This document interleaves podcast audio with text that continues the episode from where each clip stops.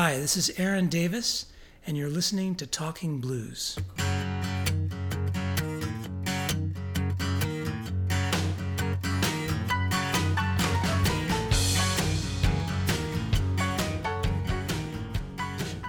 Did you start with the piano? Is that where everything? Oh, began? yeah. Yeah, I've had a piano, been playing the piano since I was old enough to sit on a telephone book and start, you know, you know, I was playing playing early. So, when did the love of music, like, did the love of music come to you immediately? Yeah, I, I think so. My parents t- told me that they would they would put on this one record when I was like when I was before I could even talk, and I would start crying whenever the, there was a part where the trombone would go wah wah wah wah, and whenever that would come on, they said I would always start. I would break into tears. So Really? so you know, I, I think that yeah, I mean, I think that I was always aff- affected by music for sure. Do, do you know the album? What was the song? No, I, no, it's I was really I was too young. That's amazing that you connected that early. Well, that's what that's what they said. Yeah, yeah. But but always always there was a piano there, and always I'd be uh, trying to play a tune or whatever, and and uh, you know I took piano lessons when I was young, and and uh, you know at a certain point I started listening to popular music, and so I would play things by ear and learn things by ear, and I think I even might have made up a song in grade six or something like that. and Played it at a at a you know at a the school recital or something. So I, I was always into music, and and all of my friends, we were all into music. You know, when we I moved to Toronto, uh, I started to listening to CHUM, Chum AM, Yeah, yeah. and I was a chum bug. And so every, you know, and we were really, my friends and I were on to the British invasion. So we would get, um, and we lived not that far from where the chum headquarters are. They're close to you too. Yeah. And so every week we get the chum chart and we'd look and we'd see whether, you know, are, how are the Beatles doing? How are, you know, Peter and Gordon doing? Whatever, you know, what's, what's happening? And we would, we would go to the nearest record store. There's a record store on Avenue Road back then, and you could just browse, and they would put music on uh, while you were sitting there looking at 45s because it's mostly it's all we could afford to buy was 45s. Right. But uh, it was, you know, I have very fond memories of those uh, those days, and then and then when, you know, Beatles Beatles albums would come out, you know, we would uh, all those records we would listen to them from start to finish, like we'd just be on the uh, living room floor and just listening over and over again to to the tunes. So they all kind of worked a lot of those tunes. And my parents had a really good record collection. You know, they were very eclectic in their their musical tastes. So my dad would have like Lead Belly or Big Bill Broonzy record, like blues records. Ray Charles we would listen to a bunch. Uh, Charlie Parker, Cannonball Adderley, but also all this classical music, Handel, Bach, and uh, not you know we didn't they didn't listen to pop music so much, popular music of the time, but they had classical, jazz, and blues and folk music, lots of folk music. When you were listening to all these different kinds of music, did you distinguish the difference? Did it matter, or was it just music? No, it's just really absolutely no difference at all. But in the hierarchy, there was no hierarchy of, you know, music. I think that at a certain point, uh, when I was studying music, I might have sort of veered a little bit uh, uh, more in, because I was so in love with jazz that I kind of thought of that as being, you know, a difference between art, art, art music and commercial music. Like music for a commercial, I would sort of think, oh, you know, people have sold out if they've they've done that, without really knowing that it was the same people who are a lot of the time. It's the same people in the band playing all the commercials as it is playing all those jazz riffs and stuff.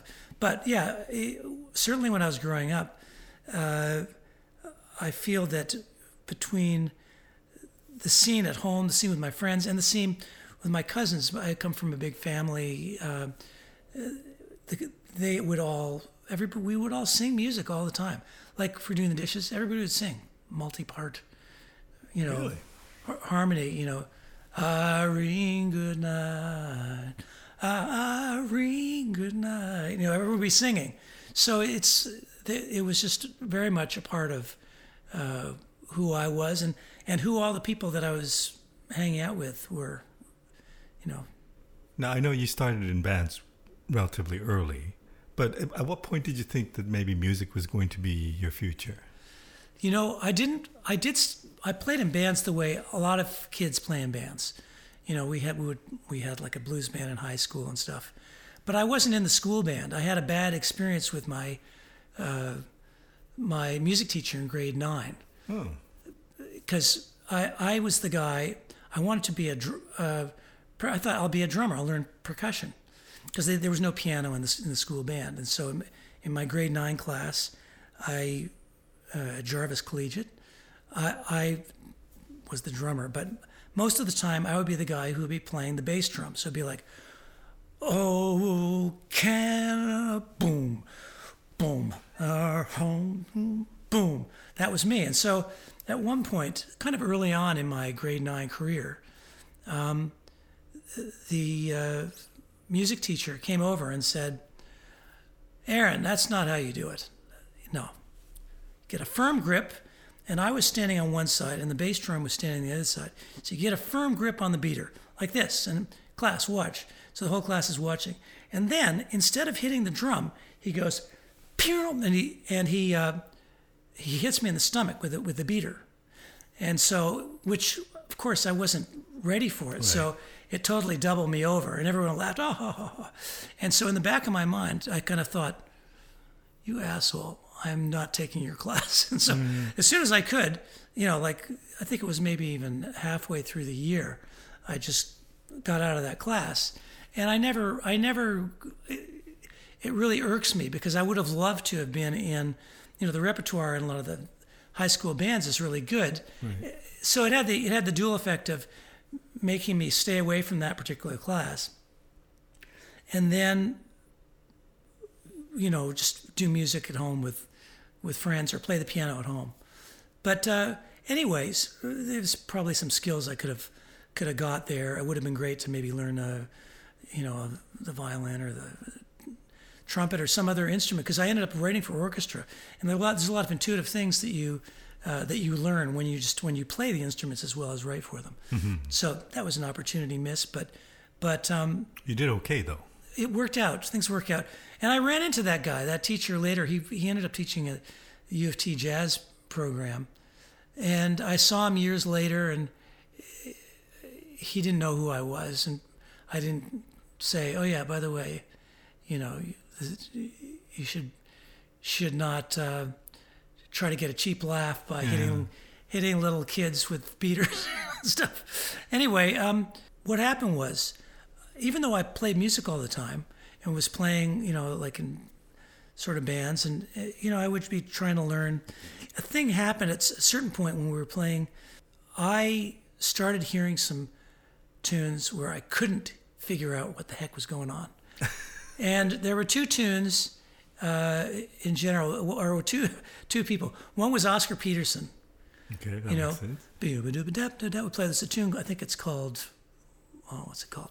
Boo-ba-doo-ba-dap-da-dap, bee-da-dee-da-ba-doo-ba-doo-ba-doo-ba-doo-ba-doo-ba-doo, boom-ba-dee. Um, It's a question, not what's new. It might be something like "What's new" or Okay. uh, I, I forget what the title of the tune is, but I heard it, and he took this amazing. Oscar took this amazing solo. It's blazing, and and this is back. The only way that I could lift it was by running into the other room and picking up the needle and you know running back into the, r- the room where the piano was. So I, I I couldn't figure it out. I mean, I would try playing along, but it was way too fast to play along with.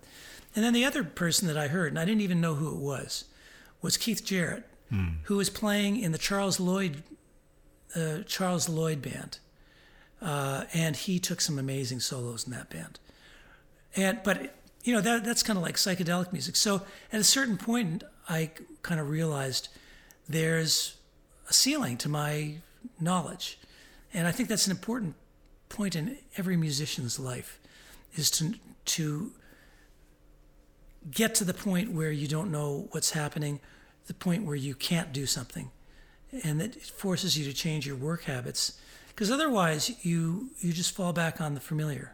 How, how old were you when you realized this? Uh, I don't know, maybe sixteen or seventeen, something like that. I'm not sure. you you knew enough to say. No, wait a minute. Well, Love In, Oscar, that's, uh, would have been, yeah, 15, 15 16, someplace in there. I hadn't yet left high school. But so, uh, but I didn't really have, you know, I didn't, I, I could play all sorts of music, but then I, I got to the point where I don't really know what's going on with this, this Oscar Peterson didn't with the solo. I didn't know that he was soloing over the changes of a form that was, that was you know that it was a song and that the solo was i didn't know anything So up until then, when you heard something, it wasn't that difficult for you to figure it out. i could feel, figure out all the the pop music like i could figure out all the uh, uh, the beatles tunes or the, the folk tunes you know there were some certain classical things. Well the jazz you know the jazz was the, kind of the thing that made me wonder what was going on. And in general with classical music i, w- I didn't listen to a lot of 20th century classical music so uh, mostly what my parents were listening to was you know uh, more traditional classical music. And there I could hear all the harmo- or I could hear all the, the harmony, and so it's not I wasn't like listening to Penderecki or anything like that.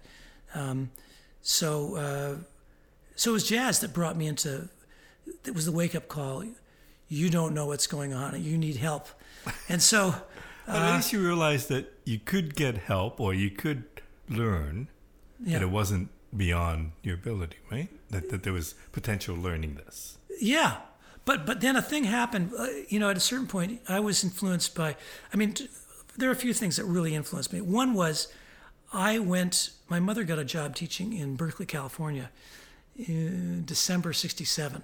So I left my Canadian school with with the the uh, music teacher that I Right. didn't get along with, um, and uh, I went to uh, Berkeley High School, which was right at the heart of the psychedelic era, kind of, you know, 1967, 68. Uh, you know, we would all, we were young, but we would, when we could, we would go to the Fillmore Auditorium. We would go to concerts. There were a lot of free concerts that we could go to in the park right across the street from the school. I was exposed to really a lot of people from all over North America and all over the world, really, were coming to the Bay Area at that time. It was a really fertile time for music, a lot of great bands. How much exposure did you have to music, live music before then? Oh, I was deep in. So I would go whenever I could afford it, whenever I could. Like when Gerry and the Pacemakers came, I, I was one of the first people to buy tickets, and I was sitting front row center for them when they played at the Eden Auditorium in whatever year it was, 65. And I, but then all these girls started, teenage girls started standing in front of us, and and so the only way I could even see them was by jumping up from the seat to the armrest temporarily, and uh, and the screaming was so loud I could hardly, I could hardly hear them. Okay, so what impression did you get from that? Like, I want to do that? Oh no, I was never thinking like that. No. No, Okay. I was just I was just enjoying the music. But I mean, I knew I could play, but you know, the, the, uh, but I it, it would have never occurred to me to be a professional musician. It was just I, I just love the music. I would get together with friends to play it because because we wanted to play the music because we got a charge out of playing it. But so, so in terms of what made me want to proceed, one of the things that really influenced me was the, the music that I heard when I went to Berkeley. Okay. Because it was, uh, and I was young, but I really got a close up view and, and I, I heard a lot of amazing stuff. Like, for example, uh, the bands, the kind of shows that they had back then. Uh, I remember going to the Fillmore and seeing, and it cost like three dollars, maybe three fifty. It was for opening act was Blood, Sweat and Tears that, with Al Kooper, the original Blood, Sweat and Tears, right. and you know they had a lot of great players in there. Yeah. Then there was a band called Jeremy and the Satyrs. Jeremy Steig was a British jazz flutist. Uh, then there was James Cotton Blues Band, who were phenomenal, and they had an amazing piano player, uh, Alberto, Italian blues piano player, fantastic. And then Cream. You this know, is one show. this is one show. And so while Cream were playing, my friend and I, we snuck under the stage because we knew that Ginger Baker at some point was going to play a drum solo, and he had two kick drums. So we shimmied under the stage, right under the right under the kick drums, and listened to like a ten minute drum solo. You know. Anyway, so you know there were a lot of cool experiences that I had, and and you know there's a lot of rhythm and blues there. There was a band called the Loading Zone that used to play, uh, and there's just you know I'd say black culture too. I mean, just in general, everywhere. When in Canada, I, it was things were uh, up until that point. You know, my high school was was multicultural, but my but up until that point, really, I, had, I hadn't been exposed to to you know James Brown or or all the. You know, I would just hear what was on Chum, basically. right. That was kind of so going to Berkeley. I mean, before I went to Berkeley, uh, we were all because of the Beatles and because of what was happening in music in general. uh, We had been listening to other kinds of music, but I hadn't really been exposed to it very much uh, up up close. So when I came back, you know, I was we would I would play in bands, try to play in bands when I could, but I wasn't in the school band. So then, uh, uh, at a certain point, uh, partly because of the era, um, I really got into sort of. I, I guess I wanted to be a back to the lander. Right. And so I went to live. I went to live in um, at this commune. Some friends of mine, uh, some girls I knew in school, their dad had just bought like 540 acres in eastern Ontario, and way in the wilderness. No heat, no electricity, no running water. It was like a pump.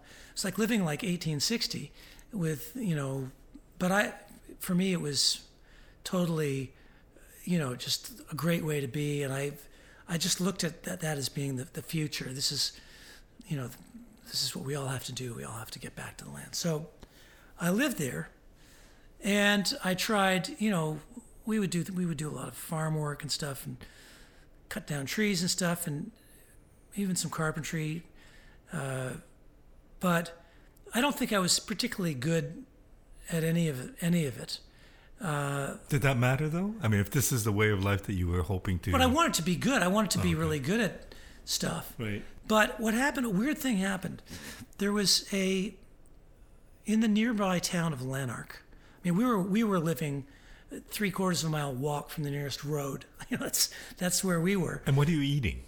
We were eating a whole lot, whole lot of. Well, we had cows and horses, so I had to milk the cows, and we would have yogurt. We'd make really good yogurt, really good maple syrup, and then we would buy bulk grains.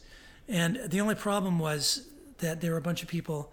It it sort of turned into a commune, and some of the people were really into like macrobiotics and stuff. And it, some of the, the the food that was supposed to be quote good for you was all really hard to digest. so I had a whole lot of yogurt, maple syrup, and and buck. I'd make these big pots of buckwheat and stuff, and you know it's fresh milk. The milk was you know amazing, but I was all I was going to say is I wasn't all that good. I wasn't all that good at, at um, these other things. And what happened was there was a. I wasn't there when this happened. There was a a drop-in center that was this doctor's house. Very wealthy person in Lanark who had a big house that he enabled as a drop-in center, and the people who, that I was living with uh, came there one day, and somebody was like loading furniture out, and, and they were told. The guy said, "Well, I'm moving, but I'm, I have to leave some things behind. So if you want any of the furniture that's back there, you can take it." And they went, well, yeah, sure, that'd be great because in this house we were living, it was very, very rustic. I mean, it was like a, it was, you know, there was horsehair in the plaster. It was like, there, there were pictures from the original loggers and stuff of like uh, taking the wood in on horses. And we had horses and sleighs. We, we were kind of living the way those loggers were. And all this furniture was beautiful, like cherry furniture. And there was a grand piano. There's like a seven foot grand piano. So when I, I, I came back from a, a brief trip to visit my mother in Berkeley because she had was teaching out there full time at that point. And they said, "Oh, we got a present for you, Aaron. Something I think you'll like. Grand piano So, in our house, in our unheated house." well, did you play any music before that in this in the commune? Well, there's nothing to play. Okay, so that was it. That was No, like, no, there was nothing. totally left your. No, I was I wasn't doing music at, at all. I was doing, uh, you know, milking cows. milking cows. You know, And did you miss music at all? oh, I I was it was like withdrawal, and I would whenever I could I would hitchhike. It was like a four hour drive back to Toronto, but I would hitchhike back for a weekend and go hear music, go hear bands, and then go back. You know, go back because I didn't I didn't live in Toronto. Right. So, uh, but in any, in any case, this piano was there. And so I would go there and play. You know, I'd, be, I'd play uh, Beatles tunes or uh, Jimmy Cliff tunes or, you know, Many Rivers to Cross. And the, the other people at the commune uh, liked it. They gave me positive feedback from that. And uh, by the time I left, you know, people were saying, uh, you know, it was really great to hear. Oh, but then, then here's the thing about about this happened for about two months. After two months, a police police woman comes up, talking to the guy who sort of is the person who lives there, kind of the head of the commune or whatever, and, and says all that stuff is stolen. And it turned out the guy who was clearing the place, and you know there were a lot of back to the landers, and that all that furniture had been distributed to you know cabinet here, uh, to all the people, all the sort of the back to the landers. Everybody thought it was it was free, uh, and uh, so it, was all had to be of. given back. Yeah. but uh, anyway, you know the way you learn about the way I learned about you know about music was um, it's from people giving feedback, and so I had feedback from you know a couple of people. There was also this woman uh, named Margaret Coleman, and I did I played with, with our band. We had a band. We played in the island, and she came up up to me and she looked me in the eyes and said, "You know, you should you should be a musician." And she she died a couple of years after that. She said, "I told this to." uh, I don't know, I can't remember who the lab. It was somebody really good. It was uh, Oscar Peterson. I can't remember. It was somebody famous who had been a you know it was a, that I really liked. She said I told it to him when he was a young man too. So it might have been Oscar Peterson. So I mean, just the fact of her saying that, I got that from a few people. Like a lot of people couldn't, But but couldn't other than less. that, you didn't you didn't have But this it- inner thing that you wanted to do this. No, I didn't. I find it strange that you never considered it to be a musician. Obviously, you were talented. Or did you think that you were talented in playing music? Well, no, I was just I I I, I thought, uh, you know, I thought that I was talented enough to to play in bands, but no, I never it never occurred to me to be a musician. But then at a certain point, um, while I was up in the living in the bush, uh, I got positive feedback for that rather than for the other stuff. A lot of people took me aside and said, you know, it was great having you playing the piano here, you know, really. And so I thought, I kind of thought, okay, well, this is something that I'm naturally drawn to. I can't stay away from. I, it's actually hard for me to be living out here and not playing the piano. But did you never watch, go see a band, or did you never play in the band and get that feedback before? Yeah, the, I get feedback from playing in bands. Okay. Yeah, uh, for sure. But but uh, you know, part of the era, it was it was really quite a wild era, and the idea of of living on the land uh, was really attractive to me. And not only living on the land, but learning. You know, I wanted to learn all the species of trees. I kind of knew them, but it's, you know, I wanted to learn all the plants, all the edible plants. I wanted to, you know, I just had. I wanted to canoe. I wanted to canoe, like, all the whole all the water systems in Ontario. Like there were a bunch of things that I wanted to do that were on my bucket list. Right. And it, the music was was there, but it was it never occurred to me that. Uh, but at a certain point, uh, I had a friend who was going to York University, who said, "Look, at there's this really good um, music program, and I think they might have said the John Gittens is the head of the music program, and he knows Herbie Hancock. And I went, really? I said, yeah, like he knows Herbie Hancock. Really? And they have all these good people who come to do clinics, and they name some really good jazz people. oh man, that sounds good. And so I went and I, uh, from from up there, I went and I auditioned with a guy named Casey Sokol, at you know the piano teacher, and I really liked this guy. I thought, wow, he's really cool, and he knows all the music that I like, and and uh, and so then I got, I got in, I got in, and so I I gave up on uh, living in uh, the bush and or whatever that dream was, and I plunged right into the studying piano with Casey and jazz with John Gittens, and there were other people. There was Indian music. Trichy Sankaran was teaching uh. Uh, there was classical music. Uh, I just I thought I died and gone to heaven. It was just like I couldn't get enough, and I was surrounded by other people. The other people who who were around there were all equally enthusiastic about music. People from everywhere, you know, like from different walks of life, classical, people who wanted to jazz, you know, people who like into R and B. Um, Do you remember what what you what you played for your audition? I might have played. Uh, I pl- might have played some sort of jazz-ish kind of tunes that I had my idea of what was jazz. Again, when I auditioned, I didn't know that jazz soloing was all on the form of, of tunes. So I knew I knew about I could play the blues a bit. Right. Right? I played in those blues things. So I, I must have played a blues. And I might have played some fourth chords with the blues or something. And uh, I think people nodded approvingly when I when I But I can't I can't help but think you must have been really exceptional to pass that audition without really you know, because I mean, I know you were playing in the commune, but but I've been playing. I've you know, I, I could play tunes in bands. I was been playing in in playing blues bands, and I you know I had a reasonable ear. I could hear pretty well anything except, as I told you, I couldn't hear I couldn't hear what Oscar Peterson was doing in the solo or, or Keith Jarrett, right. and I didn't even know who Keith Jarrett was until years later that that, that was the guy in Charles wow. Lloyd band. But you know, also the way I learned uh, I learned I knew the minutiae of certain things about the Beatles. You know, like I could play the whole. I could play Sergeant Pepper from beginning to end, but then there were other things I knew nothing about. Zero.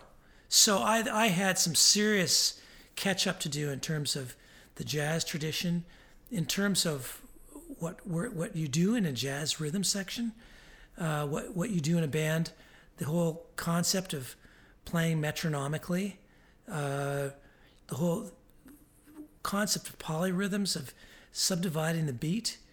It was just a huge learning curve, and I, and I was, you know, I was like, it was like a, a kid in a candy store. I couldn't get enough. So all of it came easy to you because you were so interested in it. Well, it came easy, but then at a certain point, you're soloing in these things, and you realize, hey, I'm nowhere near playing like Herbie Hancock. I'm, I'm not playing like Bud Powell. I, I can't what's what's going on you know i'm not making like i'm not making this and so then you have to you you get your confidence gets shattered and then it gets rebuilt as you get positive feedback and i i got some positive feedback there was a sort of jazz hierarchy when i was at york and i had to really work my way up and there were times when i would get negative feedback about certain things it was not it was not that easy. Uh, there were a couple of things that happened though, uh, uh, in terms of positive feedback. One was uh, Don Thompson came to do uh, a clinic, and I had been writing songs, writing my own songs. They weren't they weren't particularly jazz tunes, but they were just you know like whatever. They were some modal. Who knows what they were? Like I, I didn't think of. I was not part of. There was a. There were people in the jazz department who really looked they were jazz purists and they looked down at like the other all the other idioms mm-hmm. including i guess improvised music or new music or a lot of the other kind of uh, music that there was maybe even world music. The, the, the jazz people kind of kept themselves there were some jazz people who kept themselves. There were some of these other people who were kind of snobbish about what they were doing, who looked down on jazz, and then there was another group of people, of which whom I would say I was one, who liked it all. We loved it all, and uh, uh, if there were any, was any kind of people making arbitrary uh, divisions between music, there was really a solid group of musicians uh, like myself or other people. Gordon Sheard, I don't know if you know Gordon. There were just a bunch of people who just we just ate it up. We couldn't get enough.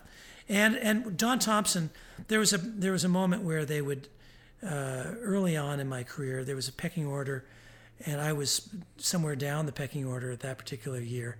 Um, and they said Don Thompson did a clinic, and he he uh, he said, "Well, is anyone would like to play?" You know, and so John Gittens would say, "Oh, well, you play this, you play that," you know, and and then the, after that was true, they said, "Does anyone else like to play?" And I put my hand up. Anyway, Don loved what I did, and he said, "Who are you, man? Like, because who are you? Like, what do you listen to? Like, where does that stuff come from?" And I thought, Don Thompson's act. So, uh, do you listen to Debussy? Was that what like? And so I kind of thought, wow, somebody liked something that I wrote. So at that point, I kind of I kind of switched.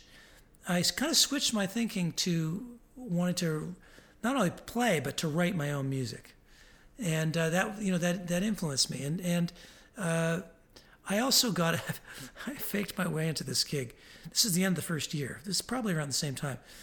I I went down to uh, there was a jam session on Yonge Street at the Coq d'Or Tavern. It's a guy named Terry Logan, and uh, it was.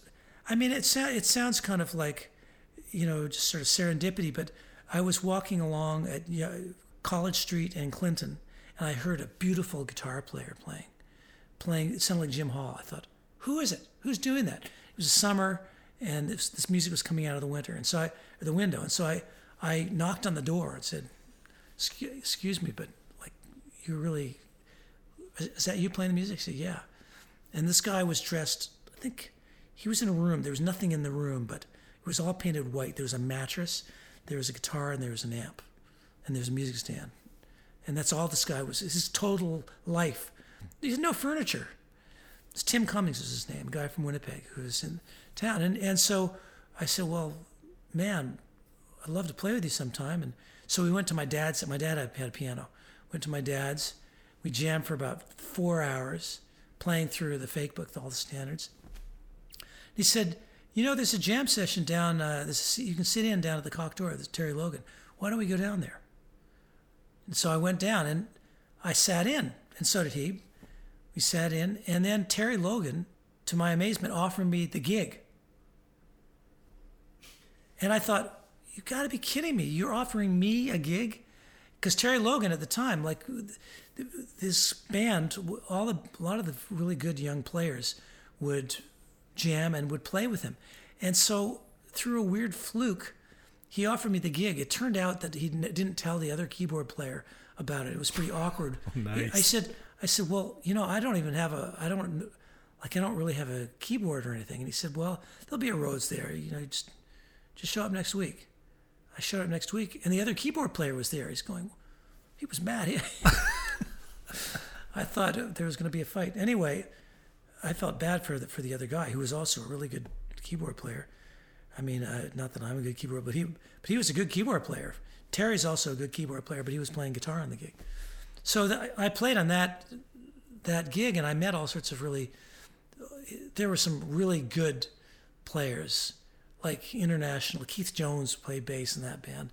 And he left Toronto to play with Wayne Shorter. Hmm. You know, like Howard A. played with that band. He was the ba- bassist for the Rough Trade and a bunch of other really good bands. There, it was like people would come and go, but it was it was a pretty cool experience. So I started, you know, once I started doing that, I started writing more tunes, and then I ended up. By the time I graduated from York, I was a piano player, but I was also uh, I had written some tunes that, and It- but they weren't necessarily jazz tunes. jazz funk, sort of jazzy tunes. Yeah, sort of jazzy. Okay, Yeah. so at what point? So at, at that point, did you have an idea what kind of musician you would be, or what it meant to be a musician? I think I started out when I started out. I think I was more into, I was more into fusion music, and, but the, the rigorous jazz tradition approach that York took, um, like the in general in Toronto, the people who were more into, you know, either commercial music or fusion music, would go to Humber. Right. And I went to York, which was into jazz, meaning the history of jazz, uh, but mostly from bebop to maybe the mid 60s. Mm-hmm. It did not include In a Silent Way or Bitches Brew or anything, uh, you know, or Herbie Hancock's uh, Headhunters album. Right. But it was kind of earlier. And so, uh, and it all, you know, York had also this wonderful world music stuff. You know, there were great teachers in every discipline. It was really a remarkable program. And Casey Sokol was my piano teacher. He was amazing. You know, Casey's just uh, retiring, and there's going to be, I think, he's been the teacher to hundreds of, uh, if not thousands of piano players over the 40 years that he's been there, right? Because that was uh, that was 1973 or something when I started there, so maybe 74, 74. Right. Uh, so hell, that's 45 years. So if you have a lot of piano students every year, it's it, it's in the hundreds of, of people, I think, that he's taught. So anyway, these people really influenced me. They re- this program really gave me the tools, a to analyze what was going on in uh, jazz, which so I understood about fairly advanced harmony in terms of jazz harmony. Uh, by the time I left there, I had transcribed a bunch of Herbie Hancock solos. Like uh, I had, I really sort of had the tools to do a lot of writing and playing a lot of different kinds of music. So I started doing gigs. I mean, this is all really my early career. This is not stuff that anyone would ever have heard of. But uh, while I was there, one thing happened. Uh, just sort of as I was graduating, like I spent a lot of time in Berkeley, California. Even took a year off from my university. So in say '78, I would plant trees in the summer, and then I would go down to to Berkeley and stay spend time with my mother who lived there. And so my sister and all of my cousins in Berkeley, I have a lot of family there. They were a lot of my female cousins hung out in the salsa music scene. And so, and they would, there was a band called Salsa de Berkeley there. And I kind of got into it while I was out there. One of the things I listened was, you know, to Eddie Palmieri. There's a piano player named Papo Lucca. Um, and so I, uh, I, I was really into salsa. So when I came back, my final year of school, I really wanted to play salsa music as well as jazz. A lot of these salsa jazz, piano players were deep. They had understood jazz harmony, Right. but using you know Afro-Cuban uh, uh, or Puerto Rican uh, rhythms. So what happened in 19, I guess 1979 was in the springtime, I went, I heard that there was going to be an audition for a salsa band, and I heard that Gary Williamson was going to be auditioning. So I thought, oh, I want to go and hear how Gary Williamson plays salsa music because I thought I could learn because he's got a really good uh, harmonic knowledge and stuff. And, and so I went to the audition and he wasn't there. And so they said, well, why don't you play? You're a keyboard player. Why don't you play? So I auditioned and I got the, I got the gig. And this is Manteca. Well, it, at the time it wasn't. At the Oh, time, okay. but Matt Zimbel from Manteca was there, and so I auditioned, and I said, "Look at," he he said, "It's been a fun playing with you. You've you've got the gig."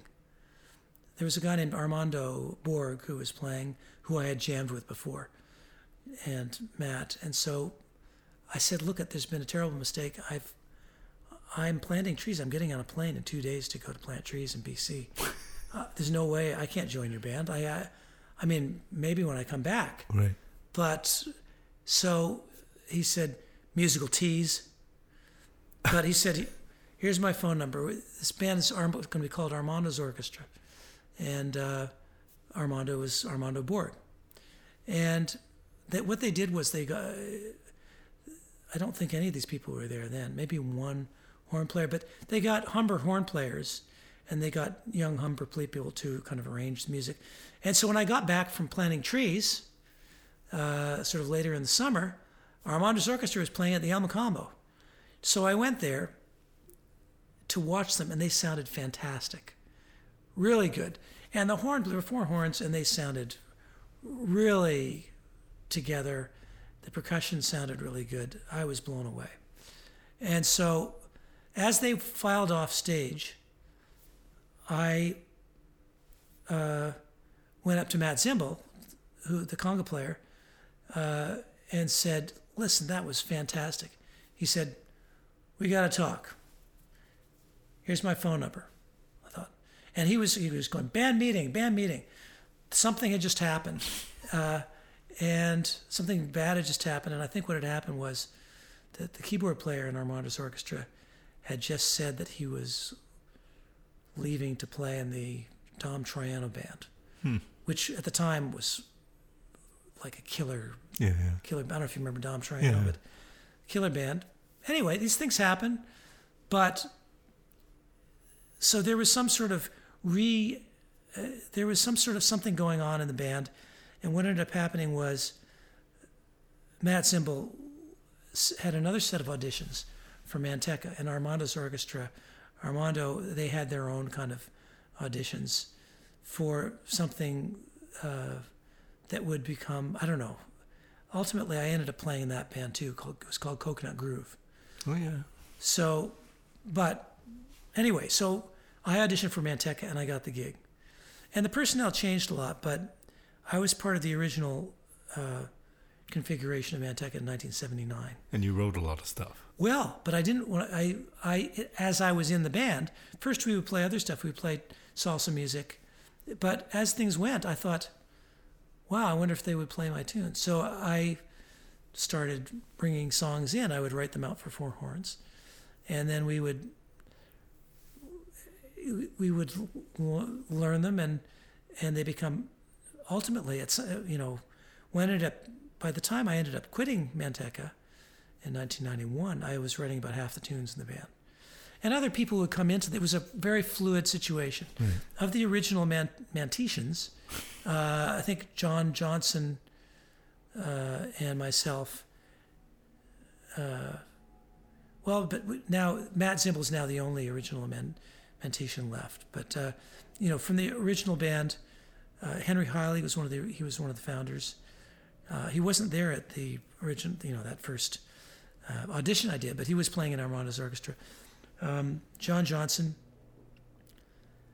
The horn section kept, you know, the lead, the horn players were all from Humber, and I didn't know them. I, you know, I, I met John Johnson for the first time uh, at the first Manteca rehearsal, but I really grew as a writer from playing in in the band, partly because the horn players were so good that if they couldn't play something, it was like, no, it shouldn't be. You shouldn't have written that. and also, they were pretty flexible because we were all young in the world music thing at York. And so I wrote some tunes. One of the tunes that I wrote was called Ruin Zori. And uh, that turned, that might have helped Mante- Manteca head in a slightly different, more world music y. You know, and some of the other stuff I was writing was, you know, I wrote a tune called Nouvelle Afrique uh, that was 12-8, you know, more a lot of more polyrhythms. So Manteca kind of, I think I might have influenced Manteca a little bit in terms of what I was doing. You know, I also, not long after playing in Manteca, I started putting my own records out. So, uh, uh, and they were super eclectic. You know, they had some jazz, they had some of these sort of Bruce Cockburn-y kind of things, you know, like Celtic-y kind of folk tunes, and also, uh, you know, African, you know, African influenced kind of tunes, Okay, so polyrhythms. when you have when you have a jazz background, and I, I know you don't consider yourself a full-on jazz musician, Not, but but you have, really. Let's say, yeah. the jazz background. You do some world music. You're influenced by African music and uh, salsa and whatever. Yeah. Does does making commercial music, meaning something that might be more accessible to, something that would go on the CHUM charts, Right. Right. was that ever um, an interest to you, or it was never about that? It was about making music that was that you were passionate about. Yeah, passionate about. Uh, the fame side uh, or money, I never occurred to me to try to make money. I, I was influenced in a big way, I think, by Bruce Cockburn, who was kind of like a back to the lander type, too. In fact, I think he, he he was probably not from very far from where we when I was had that little stint there. Uh, it was probably not very far, and Bruce Cockburn had was basically a kind of a folk singer who had studied at Berklee School of Music. Right. Uh, so he was musically trained, who ended up putting out records. I kind of wanted to be like, uh, you know, Bruce Cockburn without singing or something, and and just putting out, you know, or a lot of the music. Weather Report was doing really eclectic stuff. Um, there were a lot of really positive role models that didn't fit into any cubbyhole. Right. Uh, so I, I it just I just wanted to make good music, and the fact that Mant- you know Manteca was another thing of you know being in a band with people who are that good. Uh, I learned a lot, and then once I had my own band, I had I had a lot of really good people playing in it. You know, Alex Dean was like the first sax player, and then of course I was playing with John Johnson and Manteca, so he would play. Ron Allen played. There were they were just I just kept meeting good people. A lot of the people who played in my group were really good, uh, and so and I you know the other thing that happened was, you know, in terms of African music was, I wrote a tribute to Nelson Mandela. Uh, uh, just from reading about him in the newspaper, he was not really well known back in like maybe 1981. And uh, in '82, I wrote a song called Mandela, which was on my first record. I got a deal with Radio Canada where that in combination with my grandfather giving me a he died and so I had a little bit of money so I got I put out my own record on on Radio Canada or Wow. and uh, called Nouvelle Afrique, and it was it had all that combination. I don't know that it it might not have had any jazz tunes per se, but it was eclectic, and you know there were these sort of they were kind of like African tunes, but they had slightly jazzy or modal kind of harmonies. Uh, there were some fu- sort of gospel funk kinds of tunes. They were kind of Cel- Celtic, folky kind of tunes. It was really eclectic. I mean, I didn't see any difference. I saw no reason not to put all this different kinds of stuff out there. But that that record, uh, you know, got some good reviews. I was all kind of excited about it, but you know, I, I couldn't really afford to do many much of my own gigs. I couldn't afford to pay the musicians because I wanted to use really good players, and that was always kind of there's availability issues, and also uh, it was hard to, uh, you know, I would lose I would lose money every time I'd do a gig of my own stuff.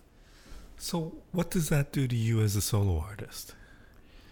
Well, I had to sort of I what what happened really at a certain point was I had to put everything on my the back burner uh, because once I started playing in like 1985, 84, 85 with Molly, uh, that and then with Holly in 1986.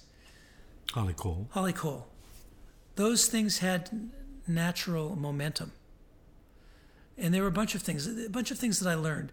I mean, this is something that probably only musicians would, would notice. But when I was trying to make any sort of impact of my, of my own uh, in the early 80s, outside of Manteca, just I would make, you know, send New, Nouvelle Afrique.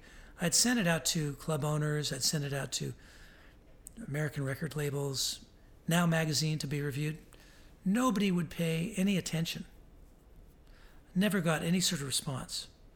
And so I, one day, uh, I started playing with Molly. Molly was the, the kid sister of Tabby, who I used to play with in high, high school.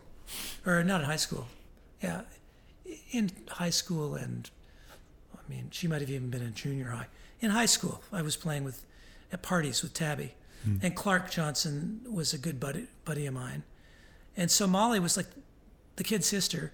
And uh, uh, her boyfriend at the time uh, said, uh, Why don't you play with Aaron? So it was kind of like, Sure, let's do it. And she had a beautiful voice, but she was kind of shy. Uh, she was very much into the punk scene. She was living at the Cameron House. Um, and everybody on everybody knew her on Queen Street. She was just like a legend on Queen Street. People would come to her room, and the artists would come and this guy Adley Gawad would say, "I brought something for you." He'd take a huge canvas, really good artist, huge canvas, and go "Tch, tch, tch," with a staple gun. He'd just put it on her wall. Oh, Adley, thank you so much. You know, it was kind of a really artistic scene down there mm-hmm. on Queen Street. But I had been always playing with Manteca and doing like jobbing gigs, like weddings, uh, playing in clubs uptown, like the Chicken Deli or something. Right. Couldn't, nobody would pay any attention to me. But then, once I started playing at the Cameron House, things changed. And they changed really fast because, because the people who were into art for art's sake, music, like wanting to have a band, it's a different mentality than people who, like me, who are musicians who went to school and who. Musos. I was a muso, and they and a lot of the people who were playing down there were. Uh, it was much more. They weren't necessarily trained, but they were just dead serious about music and about the art of music, or the art of art. There were a lot of artists down there. Same thing, um, and it was a real scene. And if you were part of that scene, you were sort of accepted. And if you weren't part of that scene, then people like Now Magazine only paid any attention to me. There's a guy, I think his name was Buzz. He was the person who Now Magazine used to be, I think, more of a kind of a tightly knit family of people who it was very political and it was very, uh, uh, it was kind of making a statement. If a, a restaurant had Now Magazine, it was kind of cool. Mm-hmm. And so they, they sort of cared about whether you were an artist or whether you were a hired gun. Right. And so I was just noodling on the piano, that which was often out of tune with broken keys and stuff. And it was again guy saying, "Who are you, man?" Somebody from Now Magazine. I said, "Oh, I'm Aaron. Yeah, I'm playing with Molly." You know. And then people started coming to Blue Monday, which was started out just being Molly and me, and then Molly would invite other people. A bunch of people would come and and play, and I would never know really who was going to be there. You know, there's a guy Bill Grove from White Noise. He would play some of the time. There was uh, Terry Wilkins on bass, and you know, sometime after I'd been playing for a while with uh, uh, Molly, a lot of people started getting loads and loads of people would come because I don't know if Molly really realized how good she was. She was really, you know, a lot of people could try their whole life and not sound like like she does because it's just sort of, uh, you know, she was into Billie Holiday.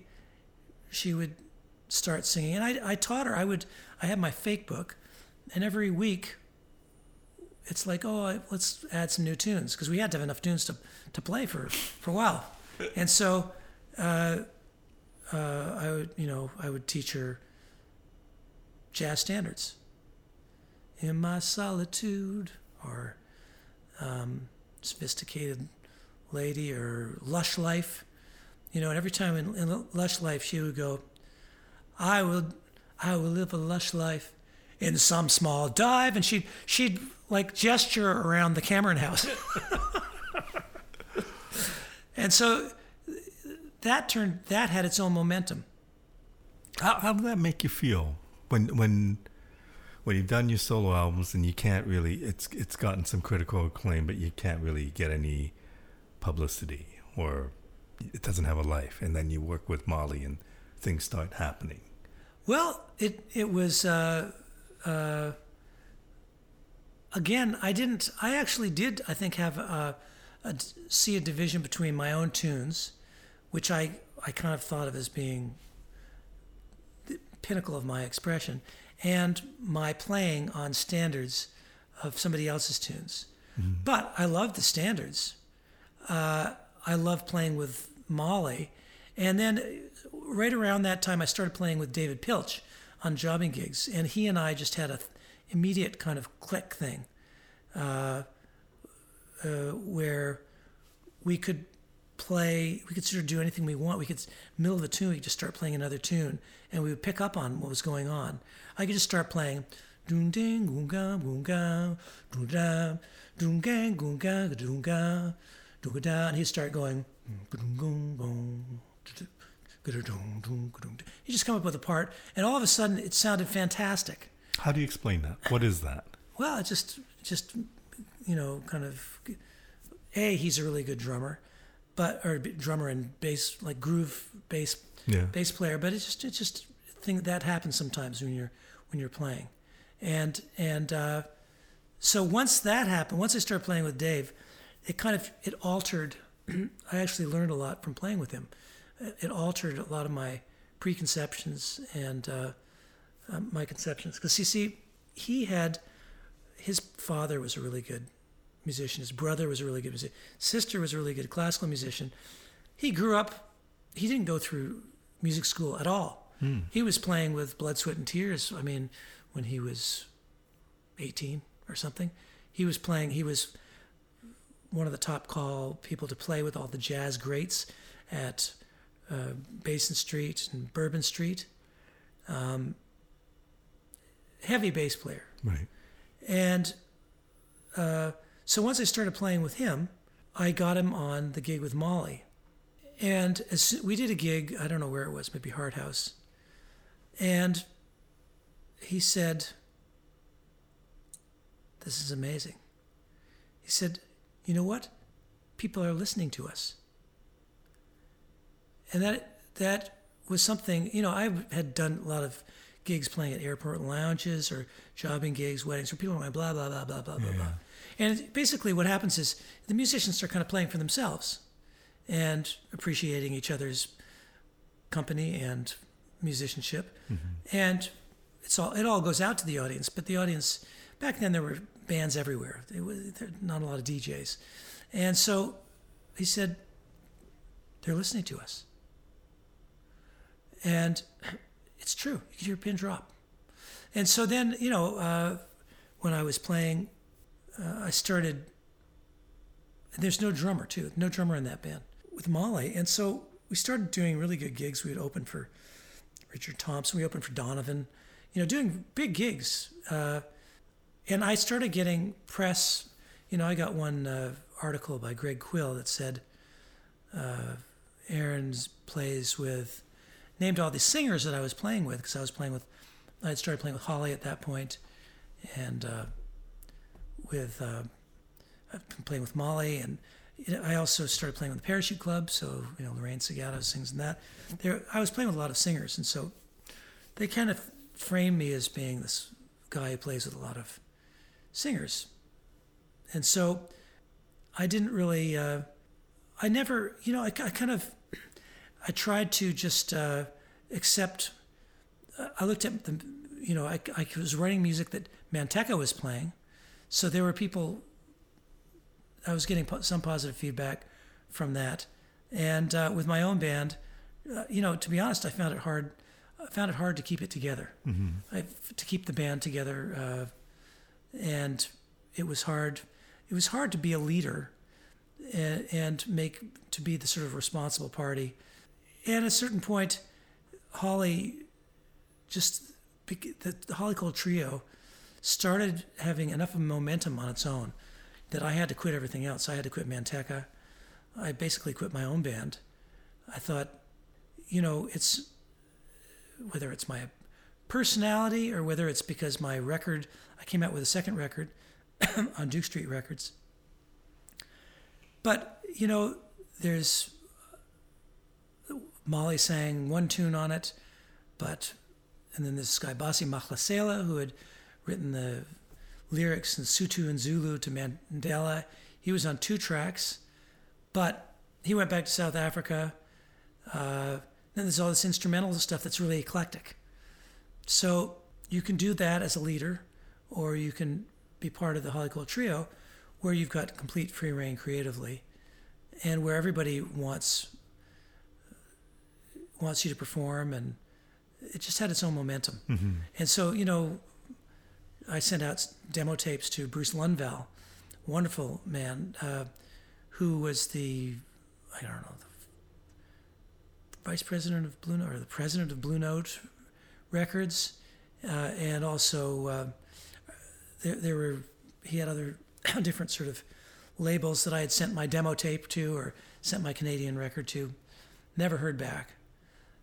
With Holly, you know, we were going out and eating at these wonderful restaurants and sharing stories about the history of jazz. We would go to a club and hear Ron Carter, and then Ron Carter would come over and we'd hang out with Ron. Carter. You know, it was just, it was like a, you know, a, all of a sudden you're plucked from basically this world in Canada, in Toronto, which has its own kind of parameter, parameters and borders. Mm-hmm. And and with the Holly Cole Trio, for a little bit, all of a sudden, we're living in the, in the whole world, and and uh, wacky things happened.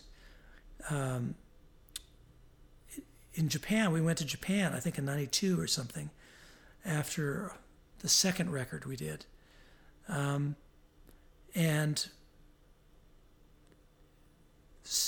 a, a Japanese DJ, like somebody who had a radio show with the NHK, I think it's called J Wave, was came to LA. We had a deal with with Blue Note in the U.S., but uh, this DJ heard the song "Calling You," and uh, he played it on his station, and everyone f- phoned in and said they requested that. And within a very short period of time, Toshiba EMI, who uh, or EMI, who had been distributing it, I guess, in the U.S., they got orders for 20,000 imports, which is huge Mm-hmm. to actually have that many records imported. So uh, they got gave a record deal to the Holly Cole Trio, which was, at the time was a band, and so David and Holly and I flew over there, and uh, it was like a dream or something, because everybody everybody knew who we were, uh, and like we're super fixated on all that we had done. So you know, like the the fans there were, uh, and so that because of the support there, that sort of helped uh, the support back in North America, and you know, I mean, Holly ended up selling huge numbers of records for a while, which meant that there was another record. You know, the way they did things, you know, the that record sold a lot. So then there was the the next record, which, and then we were auditioning producers who were kind of like, you know, who had produced big records, and and then that was successful. And then the next record was we did a Tom Waits tribute record, and that was successful. But then after that, things kind of with Holly, they changed a lot because David quit the band, moved to California, and really the focus that had been on uh, us as a, trio, um, it all went on to Holly. Mm-hmm.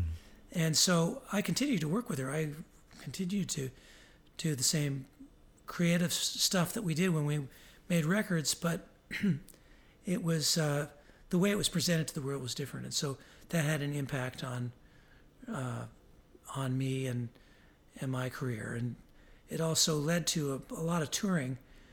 You know, the way there's this sort of uh, way that bands that are successful uh, make it.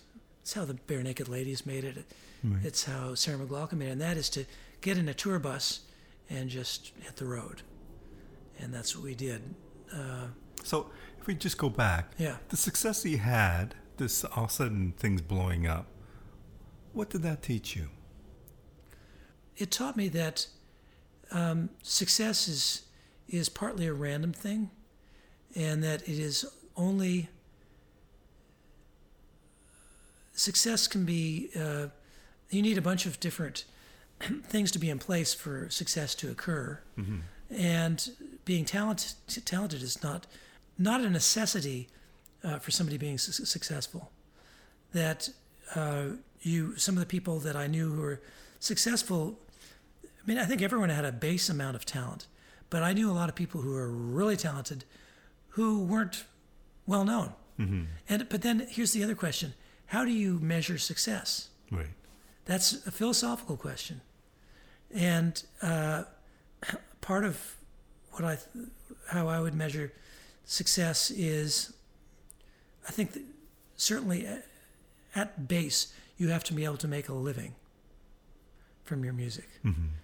Otherwise, it's just uh, there's some a real tragic element in it, um, and a lot of really talented musicians are not making a living out of from from their music, and that's tragic. So one element is to make a living. Uh, another is to reach a wide audience.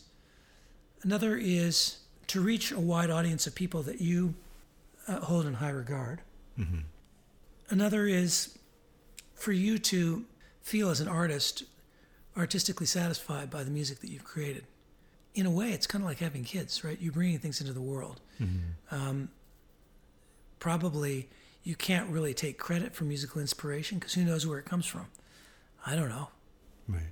You know, like it's get an idea in the middle of the night, you hear a tune. Where did that come from?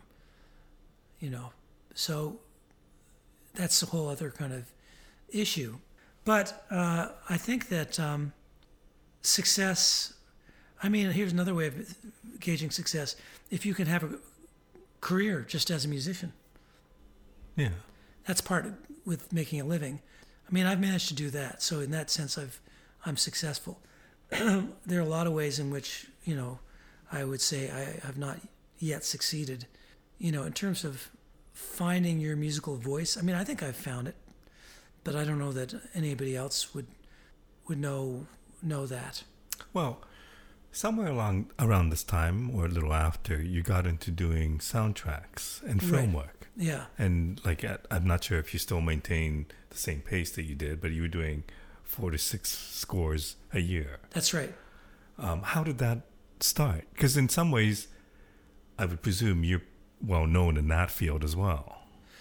that was again it was it was uh, serendipity i mean i the uh, i had some friends from school who needed music for they became filmmakers uh, actually uh, the wayman brothers or two uh, they did a film about jack mcclellan back when i was and they they would they knew that i was a musician they would come to my gigs and stuff they said hey can you do some music for our film yeah sure Uh, Did that come easy to you? Maureen Judge was another. Uh, yeah, oh yeah. I mean, I had to learn the technology, but once I learned the the basic technology of how to synchronize music to to picture, then it's just. I mean, I was really eclectic in my. You know, I played in all these different idioms, Right. and films often will need need things uh, that are that integrate elements of different music, and so thing happened. There was really kind of a, a glory days for me musically uh, around 1986 and 87 because it was when it was when the um, really for about five years around that time the, the uh, I just put my record out. I was playing with all these bands you know by my own band. I was a very productive time. And uh, I was approached uh, potentially by management to potentially sign some sort of do a deal in the United States. and I went out to, I was asked to go out um, to meet Herb Alpert uh, with A&M Records and stuff. And, uh, you know, I had written a, I'd written a song that they had heard a demo of. It was just, it was just me. It was me singing the song. I mean, I didn't really consider it ready for prime time, but um, his wife, uh, Lani Hall, had heard it and and liked it, and so she was doing a record, and so they flew me out there, And I had a, I spent a day playing with, hanging out with Herb Alpert, playing my stuff. And I played him everything. I played him Ruwenzori from Manteca, this African kind of tune, which I still think is really good. I played him Nunu, which is a Manteca tune that David Blaymeyer is singing.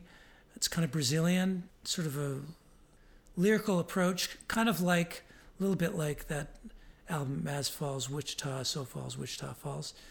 Uh, I played him some just a bunch of things that I had done. I even played him some early Holly Cole trio.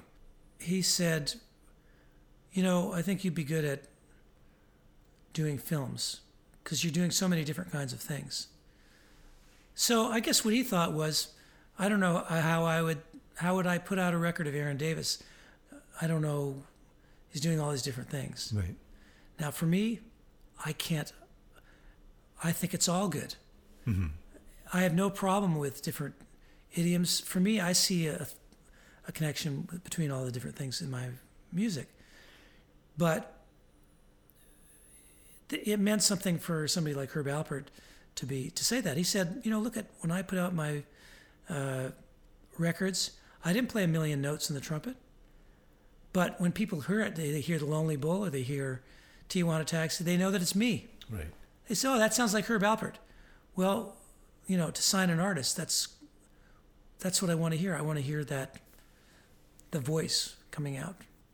So it's possible that people heard more of my voice as a musician from my playing with the Holly Cole Trio Right. uh, from those records. Because a lot of people listen to the in Canada anyway, and and in Japan, listen to those records. There's no drums there, so you can really hear the piano what the piano's doing, even if it's just a part that I came up with. You know, Measha Brueggergosman approached me about playing with her uh, maybe about 14 years ago, and she she was a big Holly Cole Trio fan.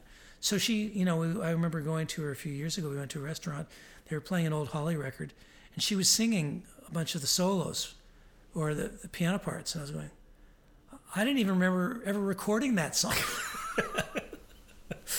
we did a lot of records, right? So, Yeah, yeah. you know, it's like some people, I guess, maybe heard more of who I am musically from me playing on some of these other tunes.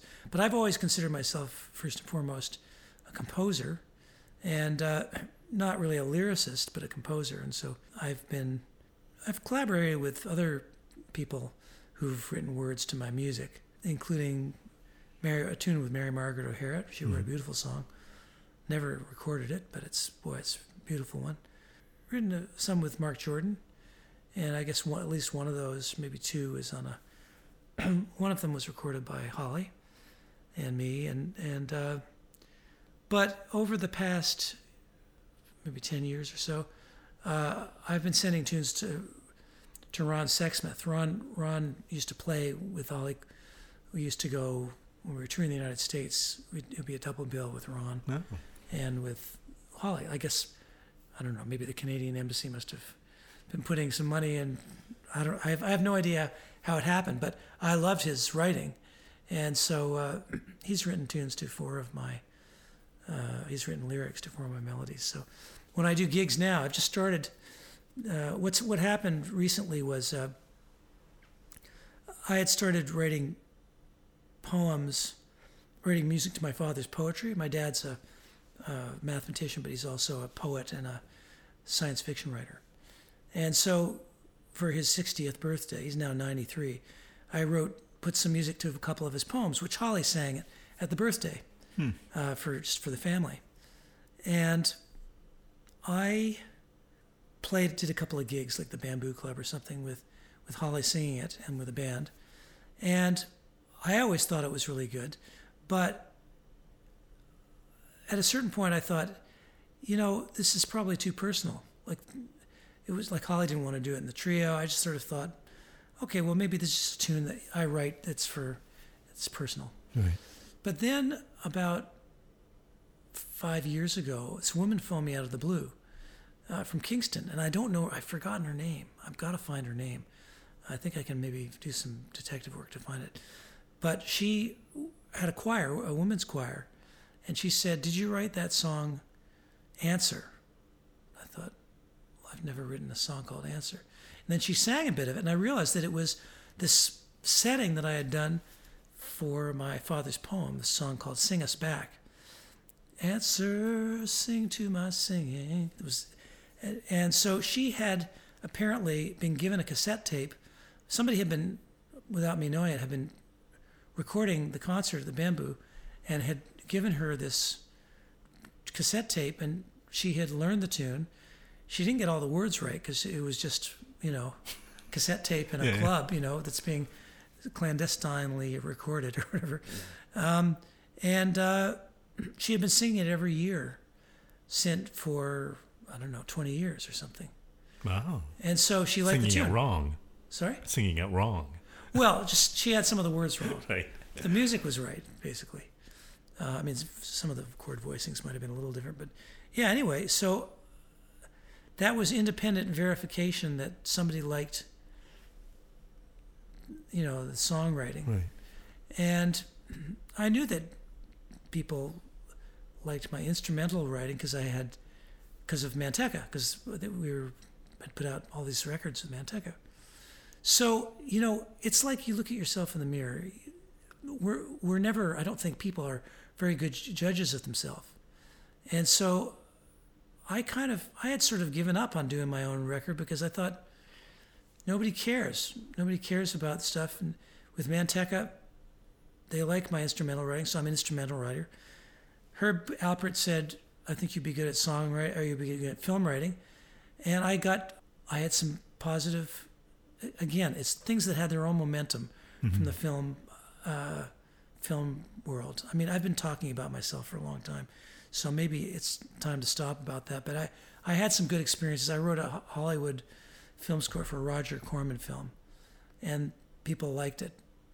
Like the Hollywood Reporter, the Varsity, or the Variety magazine, like they mentioned the score. They said something nice about the score, and it was sort of a fluke that I even got to do the the film thing. I mean, I wanted to do films. I had done one Canadian feature at that point that was nominated for an award. So I had a reel that I could play them, and I had all these records. But the, my my good fortune was I sent them my record Neon Blue that had a lot of that sort of modal jazz, sort of Celtic-y kind of moody jazz, mm-hmm. but moody in a kind of an unusual way. And the director or the producer really liked that, and they tempt my music into this Roger Corman movie. And but the but it, but he said, you know, I phoned him about it. He said, you know, it's a real shame that I didn't get your music earlier because I really like it, but Jean-Luc Ponty is, is going to be doing our score, and Jean-Luc Ponty, of course, is a really great jazz violinist, Yeah, with yeah. Frank Zappa and everything. And so, I, wow, that's so cool, man. so, but then what happened was they get they got nervous about Jean-Luc's touring schedule, and they had my music was already temped in to a lot of the film, so they said, "Look at, can you get on a plane tomorrow?"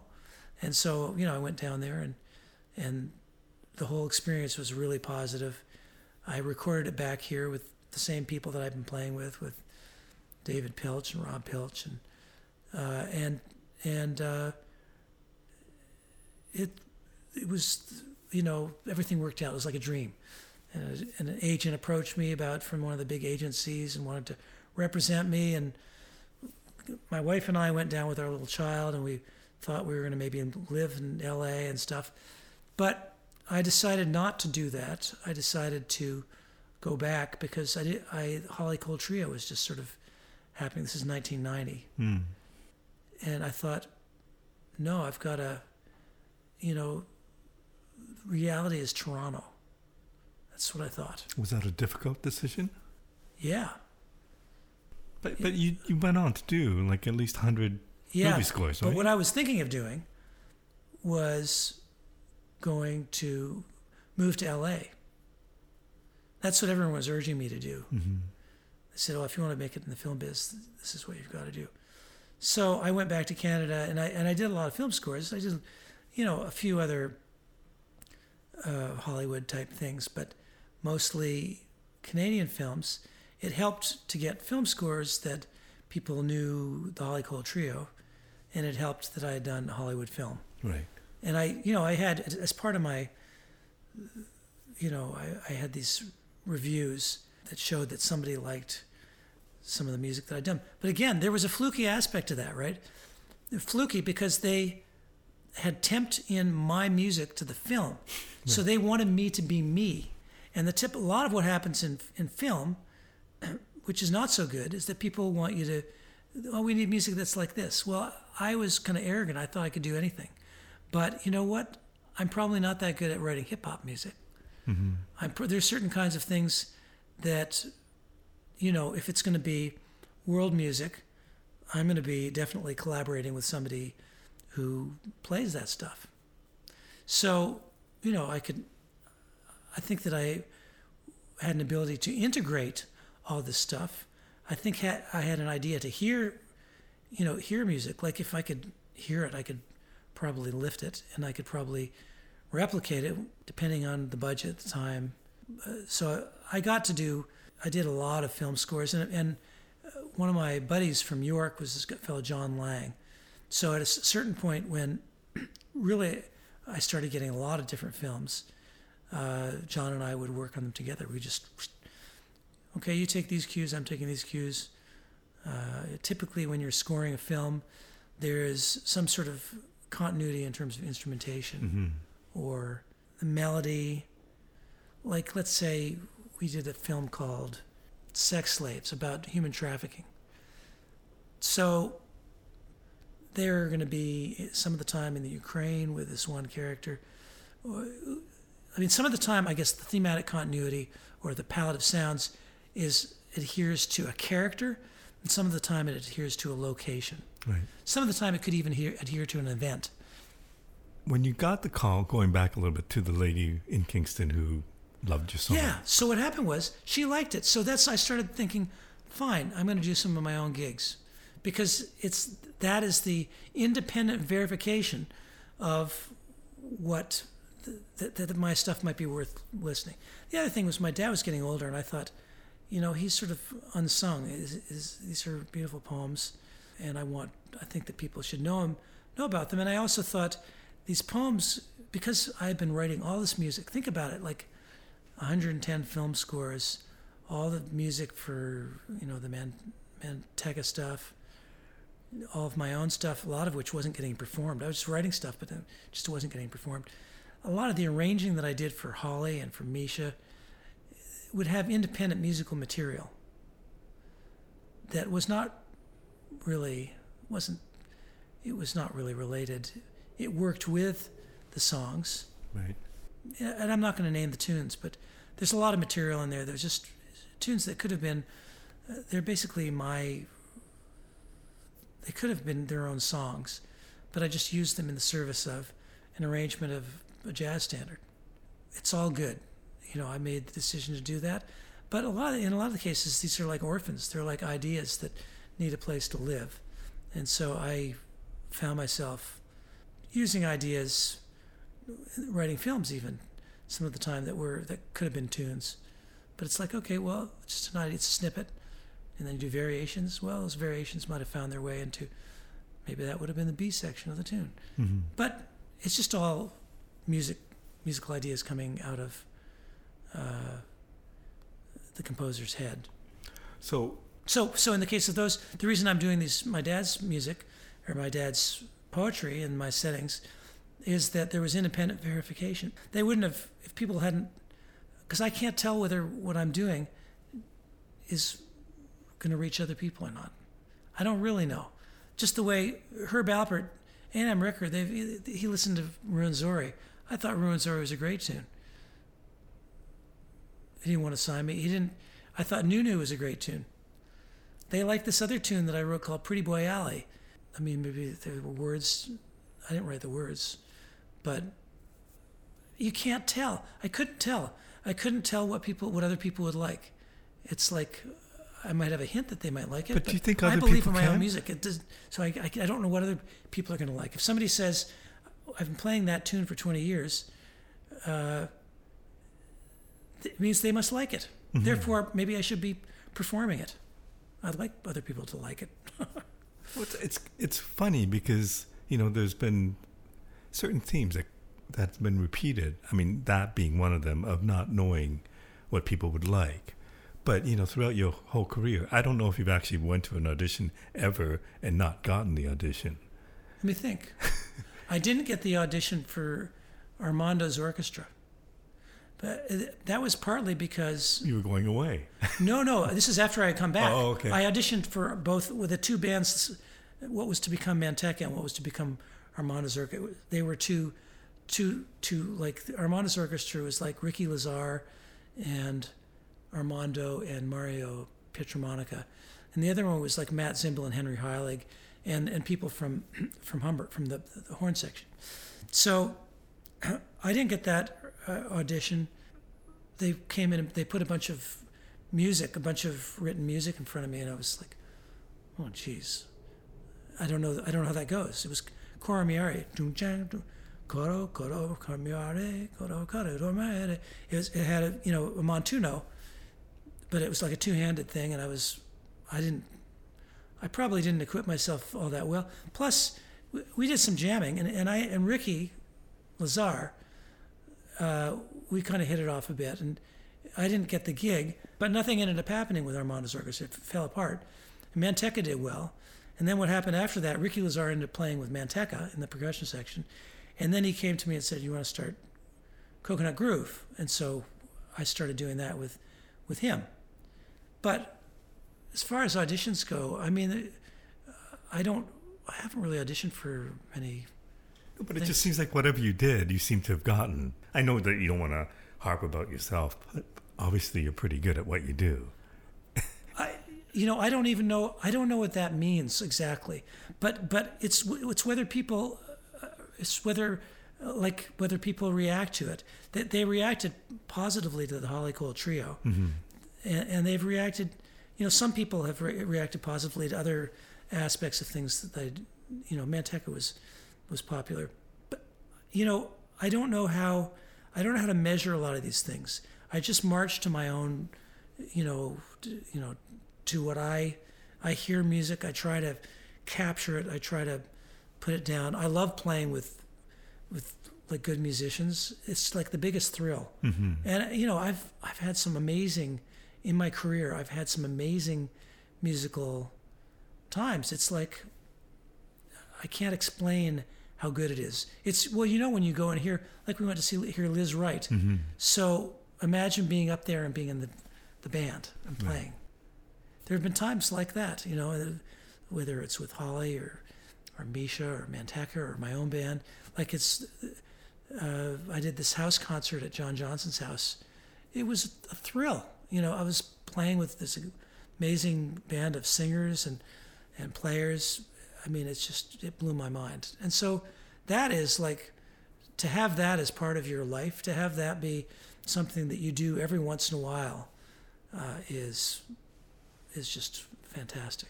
So I wonder. We have to wrap this up, but I wonder that kid who who played piano, but never really thought that you wanted to go become a professional musician, and maybe you would have preferred to plant trees. I don't know. If you didn't become a musician, what what do you think you would have done? Well, I had a bunch of things that I was interested in earlier. I had studied botany for a while. At the time that I was going back to the land, I had taken some botany courses at University of California. And my father's mathematician, so I mean, my mother's an historian. You know, so it could be that there's that I have some. I don't know about math, but I, I could have possibly gone into the history or English or the social sciences. I could have been an academic. I could have been a contender. you know, I, I'm, I'm interested in a lot of a lot of things. Mm-hmm. Uh, so I could have, whether I would have been good at them, whether I would have liked the scene. I think academia, if I had started way way earlier, th- then I might have been okay at that. But I don't I don't I don't really like like as far as academia and music, there's there's a a problem in that I kind of think of music as being sacred in a certain certain kind of way, and there's a certain deconstruction in some music uh, uh, musical analysis that I I think robs it some of some of its vitality. Mm-hmm. So I'm one of the analyzers. I, I definitely do that. If I'm going to teach, I, you have to do it. It's very useful to know all that I know. But for example, I don't want to, I don't want to, I don't want to know about what parts of my brain are triggered when I listen to music. They, they always say, "Oh, why don't you do like a, a test and we'll see what centers are, you know, Right. check your brain waves." No, not into it, because I think it's I, I think of music as being I, I, sacred. Like I, people talk about sacred music, but I actually think just music is sacred. Period. And the way it affects us as human beings, it's like one of the it's one of the gifts we've been given. So there's and it gets used in ways that are cheap and crass and there's music that maybe is higher quality than other music but it's it's definitely a, a gift and and so you can choose to accept that gift if it's given to you like if some if you're hearing music that you think is good for me it's like I've got to do something with it Mm-hmm. if I think it's good then I I want it to have a life so that's kind of that's the way I, I guess composers think you know So my final question: You've had this fascinating life of movies and success and various musical projects that you've been involved in. How do you look back on that journey? Oh well, I, I mean, with fondness. Uh, I think there's some. I have regrets about. I have some regrets. There are certain things that I did, certain choices that I made at certain places that were, I think, were um, were mistakes. But I'm so I'm happy to be alive. I'm happy to still feel it within me and and to be playing with other great players. So I'm I'm a happy camper. Thank you so much for doing this. Oh, it's my pleasure.